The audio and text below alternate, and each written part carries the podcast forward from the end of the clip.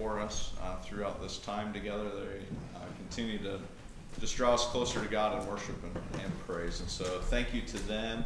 I know that you all appreciate them back home. I wanted to uh, continue our, my series with you, uh, Some Good News, uh, the encouragement for us that we would know that good things are happening. It can be hard to know all of the good things happening when we're not interacting the way that we normally do. And so I thought this is a fun way to just kind of keep things going and know that great things are happening the way our church is interacting together, but also the way our church is interacting with the world. And so I just wanted to share some of these positive, good things going on to be of great encouragement to you. The other day, there was a baby shower for Nick and Kayla Harker. Now, the baby shower was, you know, less than normal. It was one of those situations where uh, they did a little drive-by baby shower with honking, and my kids they threw uh, pop rockets and they had lots of fun. And so Nick and Kayla they wanted to say thank you, and Kim and Eric Wagner were so grateful for all that you were, uh, uh all all of you that were able to participate with that. Uh, Aaron Long, he sent me this picture this week of him uh, farming, and they're, they are planting hay. And he just wanted to say, This is good news, planting hay. And the sun was shining, so they were making hay. So we're praying for all of our farmers. We're grateful for all of you. Thank you for your selfless work and your essential work. We appreciate you all very much. I got this from Jill Simmons. She uh, wanted you to see Henry having a little fun with Kyle in the shop.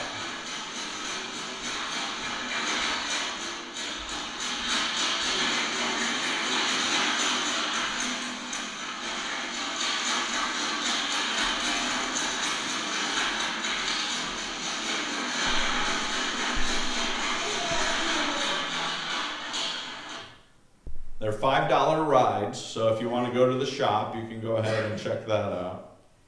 Now, this picture is just a whole bunch of great fun things.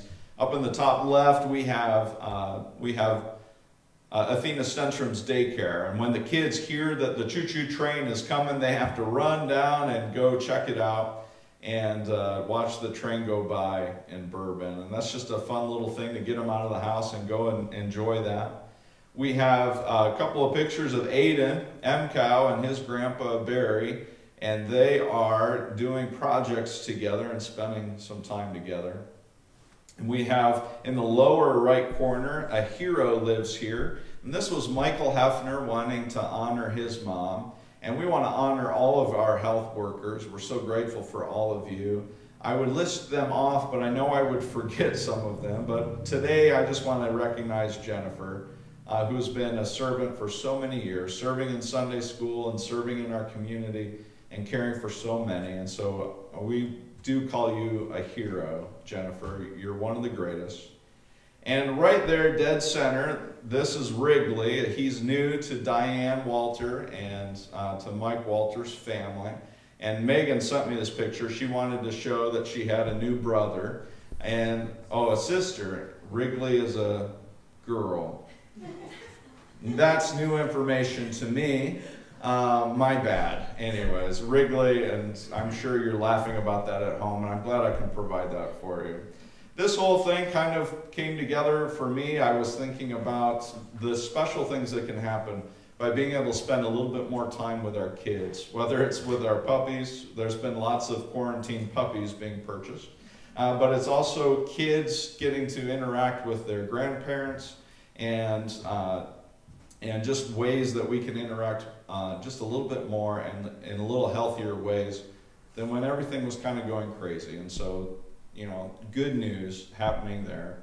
I'm so grateful for Athena and all our daycare providers and people that work to take care of kids. So, Athena, keep up the good work and giving kids good, fun things to do, like watching trains there's been so time with our kids, but then there's also been a whole lot of service happening. One of our most amazing families uh, and what they've been doing to serve others has been so awesome. And I just want to give a special shout out to Addie and Eli Stichter, who have, with their help of their mom and dad, been doing lots of different things to bless their neighborhood and their community. If you look in the bottom left corner, they put out just a little water and drink stand, and that's just for walkers who are passing by to come by and get a treat.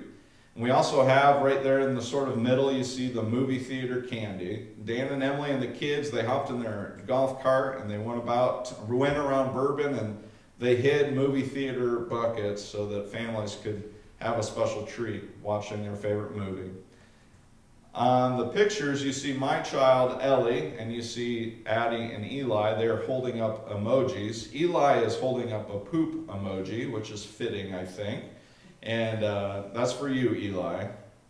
Um, but those cookies came from Jill Everett. Jill, inspired by the generosity and, and love and service of Dan and Emily and Addie and Eli, said, I'm going to make cookies. And so uh, she's been baking cookies like crazy and spreading blessings and encouragement uh, through that. And so my uh, so Ellie and Addie and Eli are holding up a cookie from Jill. Thank you for serving and loving others.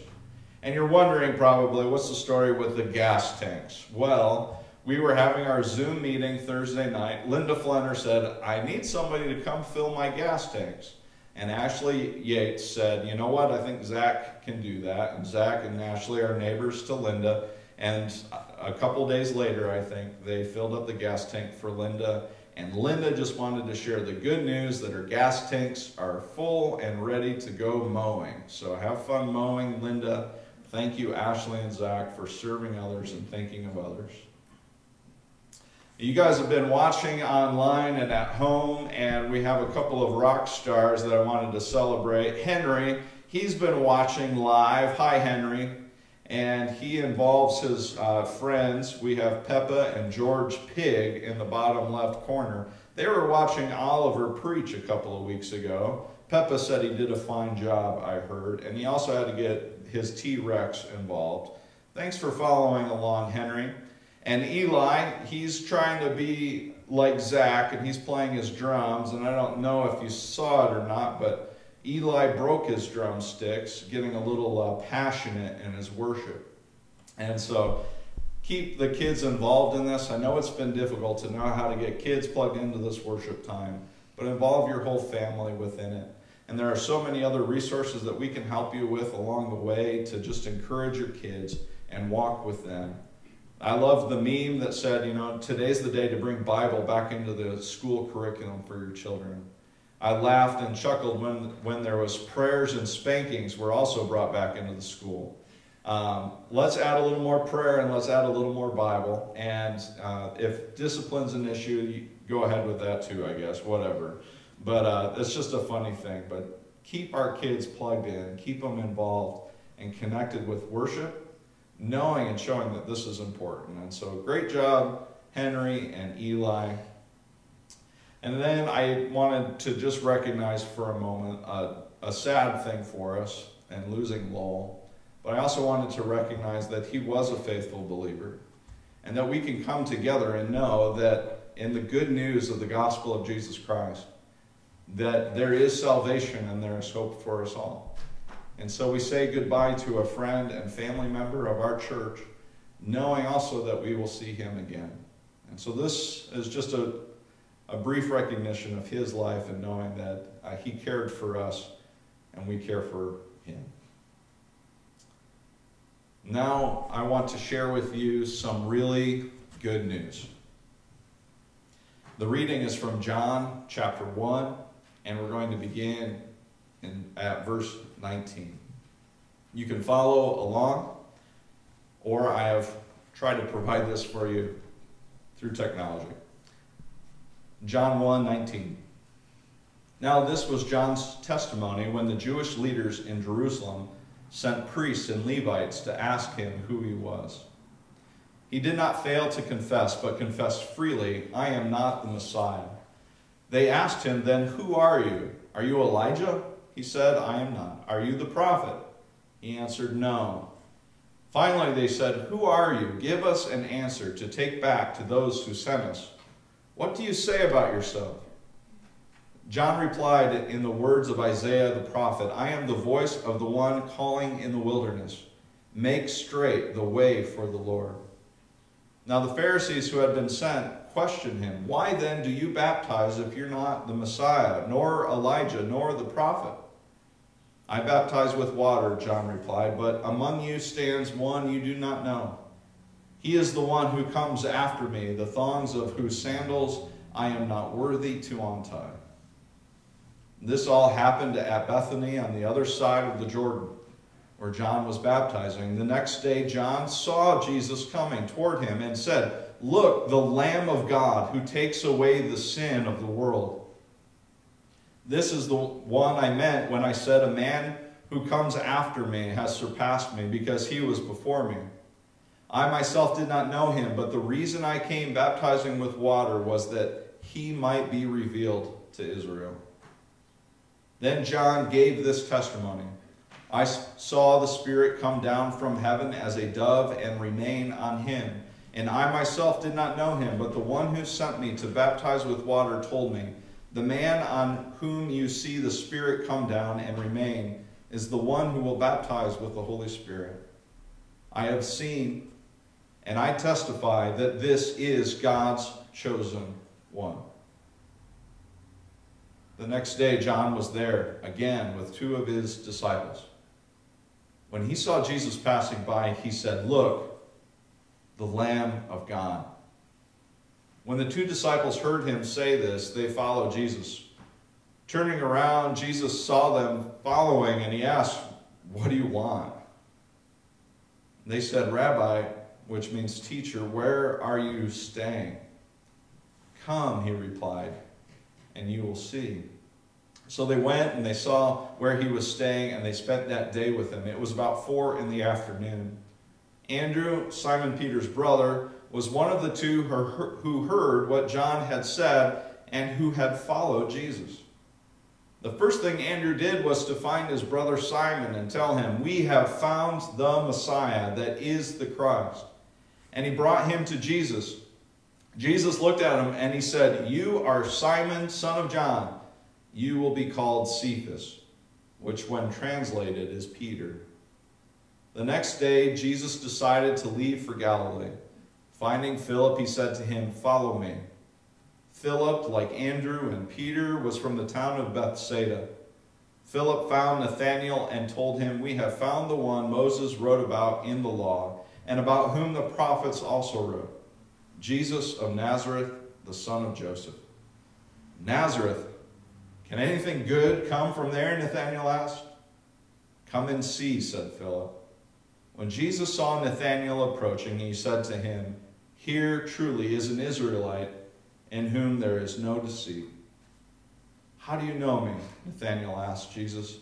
Nathanael asked, and Jesus answered, I saw you while, while you were still under the fig tree, before Philip called you. Then Nathanael declared, Rabbi, you are the Son of God. You are the King of Israel. Jesus said, You believe because I told you, I saw you under the fig tree. You will see greater things than that. He then added, Very truly I tell you, you will see heaven open and the angels of God ascending and descending on the Son of Man.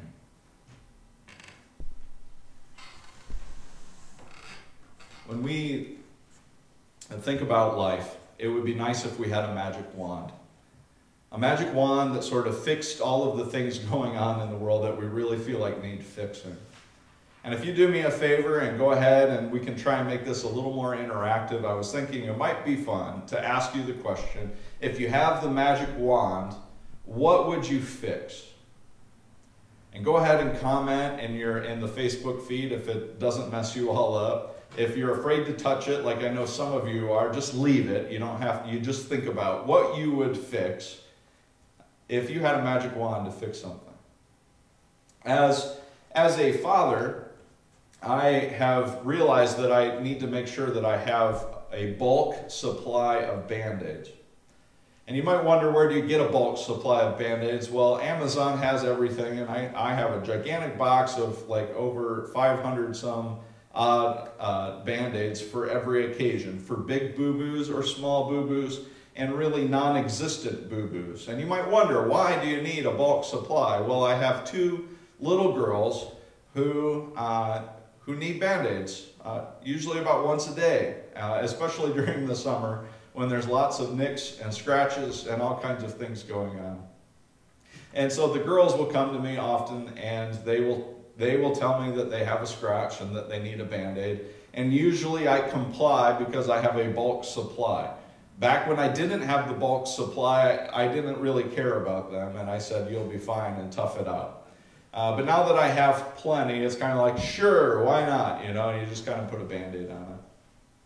Well, it feels like uh, in our world there are a lot of problems. And it's and what I want to share with you today is that I feel like the way we have addressed a lot of the problems is just putting imaginary sort of band-aids on a lot of the issues. And so I ask you a question, what would you fix if you had a magic wand?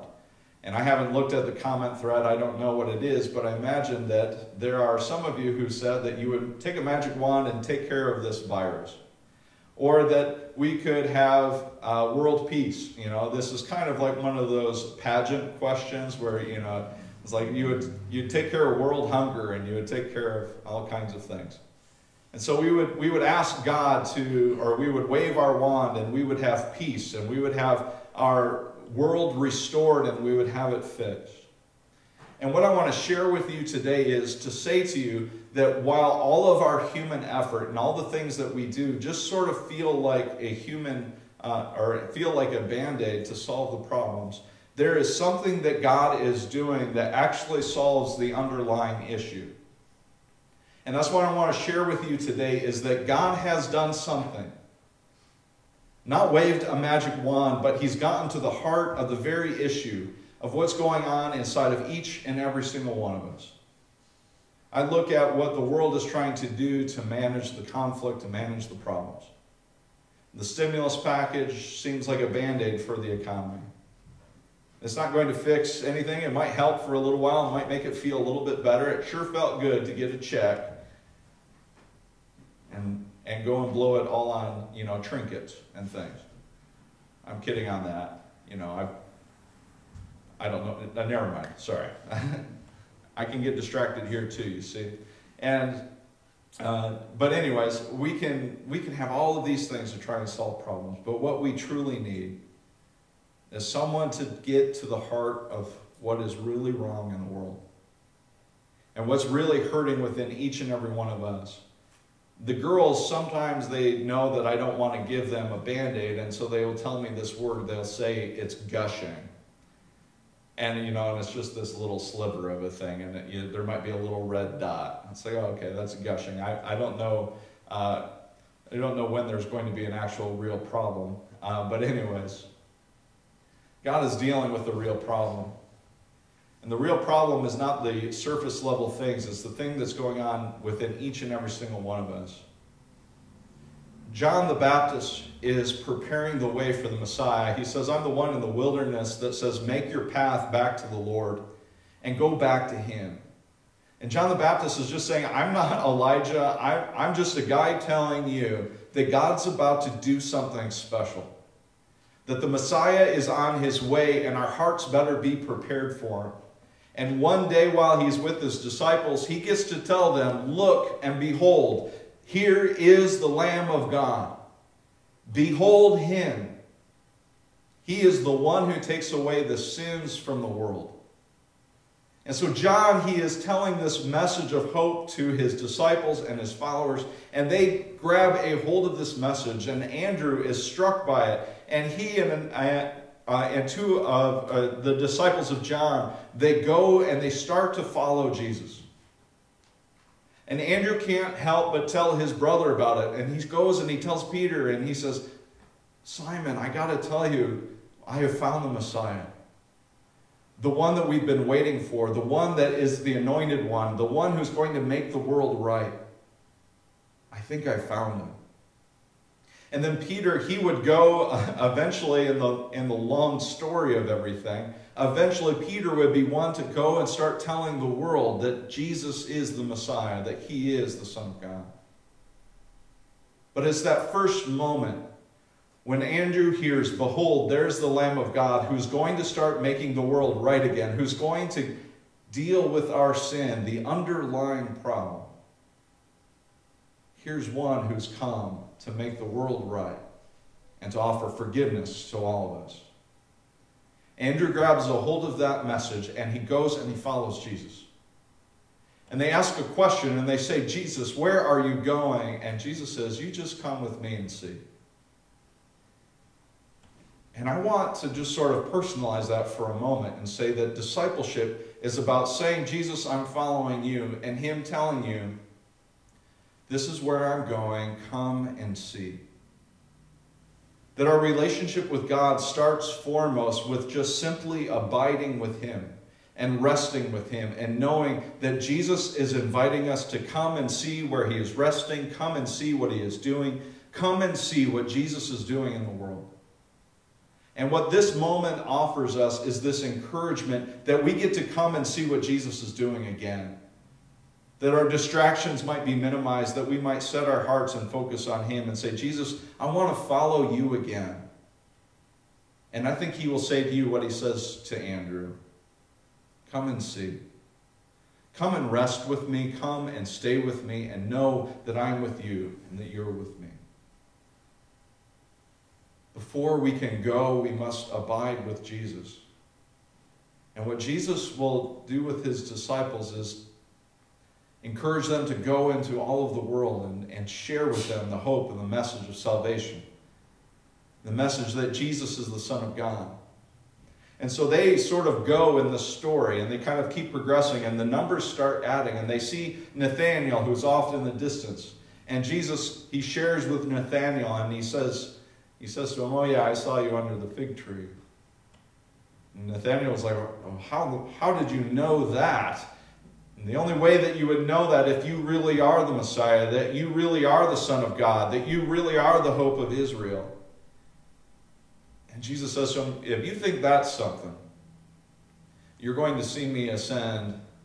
You're going to see the Son of Man lifted up and glorified. You are going to see something incredible. And he didn't yet know, but Jesus was saying that he would be crowned King of Kings and Lord of Lords.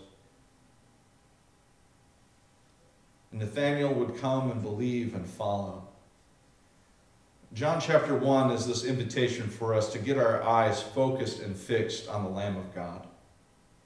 Behold this Lamb who takes away the sins of the world. And friends, what I want to encourage you with today what I want to encourage you with in this moment is actually uh, from a passage in Revelation. And I know what you're thinking back home. First, he becomes a televangelist, and now he's going to preach from Revelation. Yes, I'm losing my mind, but it happened before all of this. And for $9.99, I can give you my Bible study on it.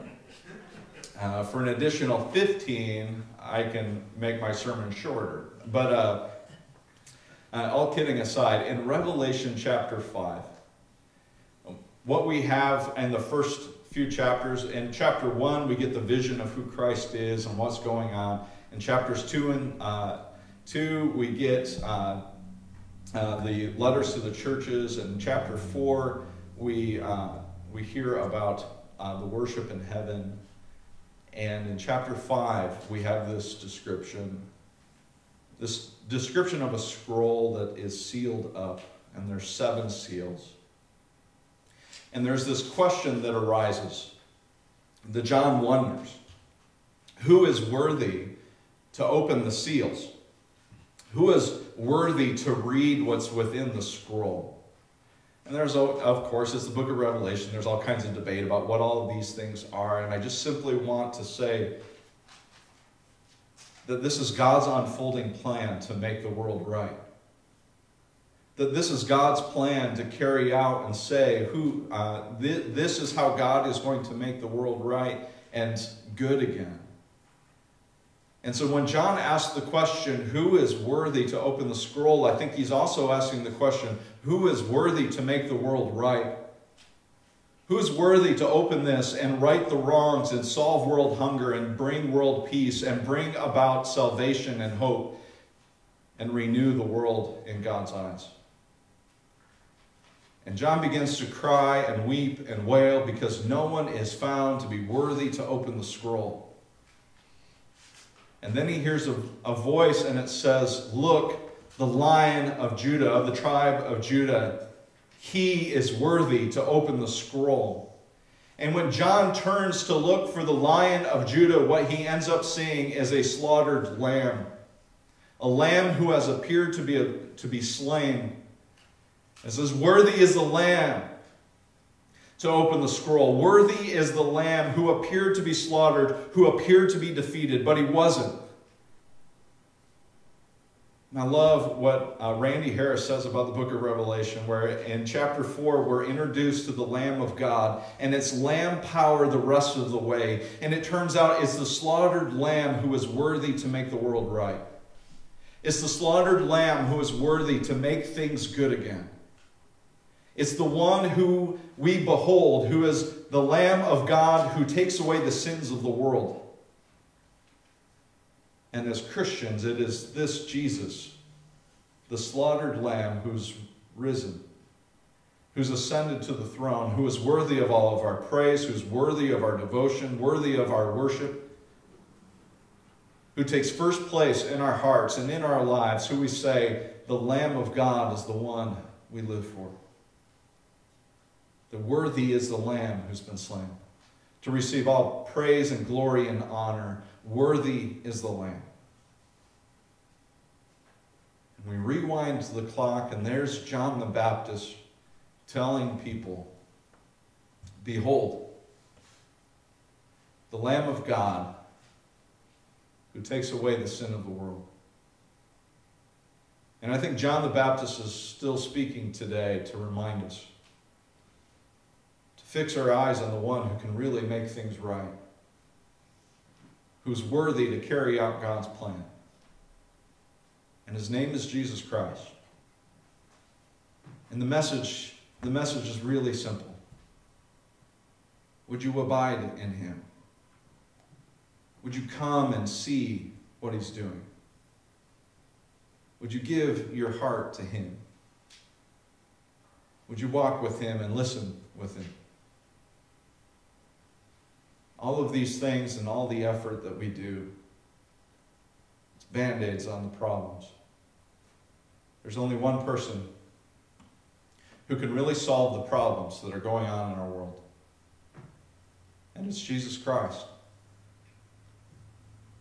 Because he's taken away the sins of the world and he's victorious over death. He says, Come and see. Come and be with me. And then, once we abide with him, we may go. And just like Andrew, I think we can tell people this wonderful message. Guess who I found? Guess who I found? But the one who loves me and loves you and takes away all of my sins and takes away all of your sins. I found the Messiah, the Savior of the world. Will you come and see him with me? So let's abide and then let's go. Let's abide with him and then let's go and tell people that Jesus is alive and that he loves you. And he gave his life to redeem and save a world and really fix it. Will you pray with me? Heavenly Father, we love you so much, and we thank you for this day. We thank you that the Lamb of God came and redeemed and saved that Jesus the Lamb was slaughtered, but he was not he was not eliminated. He was not destroyed. But God, that you you work through lamb power, through suffering love to make your world right. And so, God, I invite myself, I invite our congregation, I invite all who would listen God, we give you our heart now and we abide with you and we want to come and see you. We want to see what you're doing so that we can tell others about Jesus. We want to abide with you so we can have peace in our hearts and know that we're forgiven and that we're loved, that we can have peace in our minds. God, that we're not doing enough, we're not we're not fixing things, we're not in control, and all of these things that are just wreaking havoc on our soul and our mind. And just let us abide with you and know that you care for us. Give your people peace. Then, in a world filled with anger and hatred and sin and death and destruction and division, God, the unity of your church would glorify you as we abide with you. God, we want to abide and walk with you so that one day we can go and let the world know of our hope. We love you. Thank you for being with us. It's in Jesus' name. Amen. Now, the rebuttal might be a question like, well, if Jesus, Jesus took care of sin, why do we have what's going on? And that is a million dollar question, far above my pay grade. Because what we are waiting for is the day where Jesus returns again and we get to go and be with him. And no preacher knows when that day will be, and that's where we get a little off track with Revelation. No one has ever gotten it right. And I, for the right amount of money, will tell you when that right day is. This whole televangelist thing is going to my head. But I want to speak to each and every one of our hearts today to say that the message of Scripture is this everlasting hope in the midst of trial and difficult circumstances to say, will our hearts stay faithful to Jesus Christ. The book of Revelation was written so that we wouldn't waver in our faith and our hope in Him, that we wouldn't replace Him with idols, that we wouldn't replace them with political leaders, but that we would give our hearts fully and completely to Jesus Christ alone. And the lasting scripture that is called to abide in our hearts is that God will make a new heaven and a new earth. And we will wrestle and we'll toil and we'll go through all of these hardships so that on the other side of it, we will live as a grateful people, praising the Lord Jesus. And it says, We will overcome by the blood of the Lamb and the word of our testimony. That's what the Bible says. That's what Revelation says, is that the saints are those who are who are have joined their lives through the blood of the Lamb. And they have this word, and that word is Jesus is Lord, the Lamb of God, who's taken away the sins of the world. May that be the abiding word on your mouth today. Come and see what God is doing come and worship him.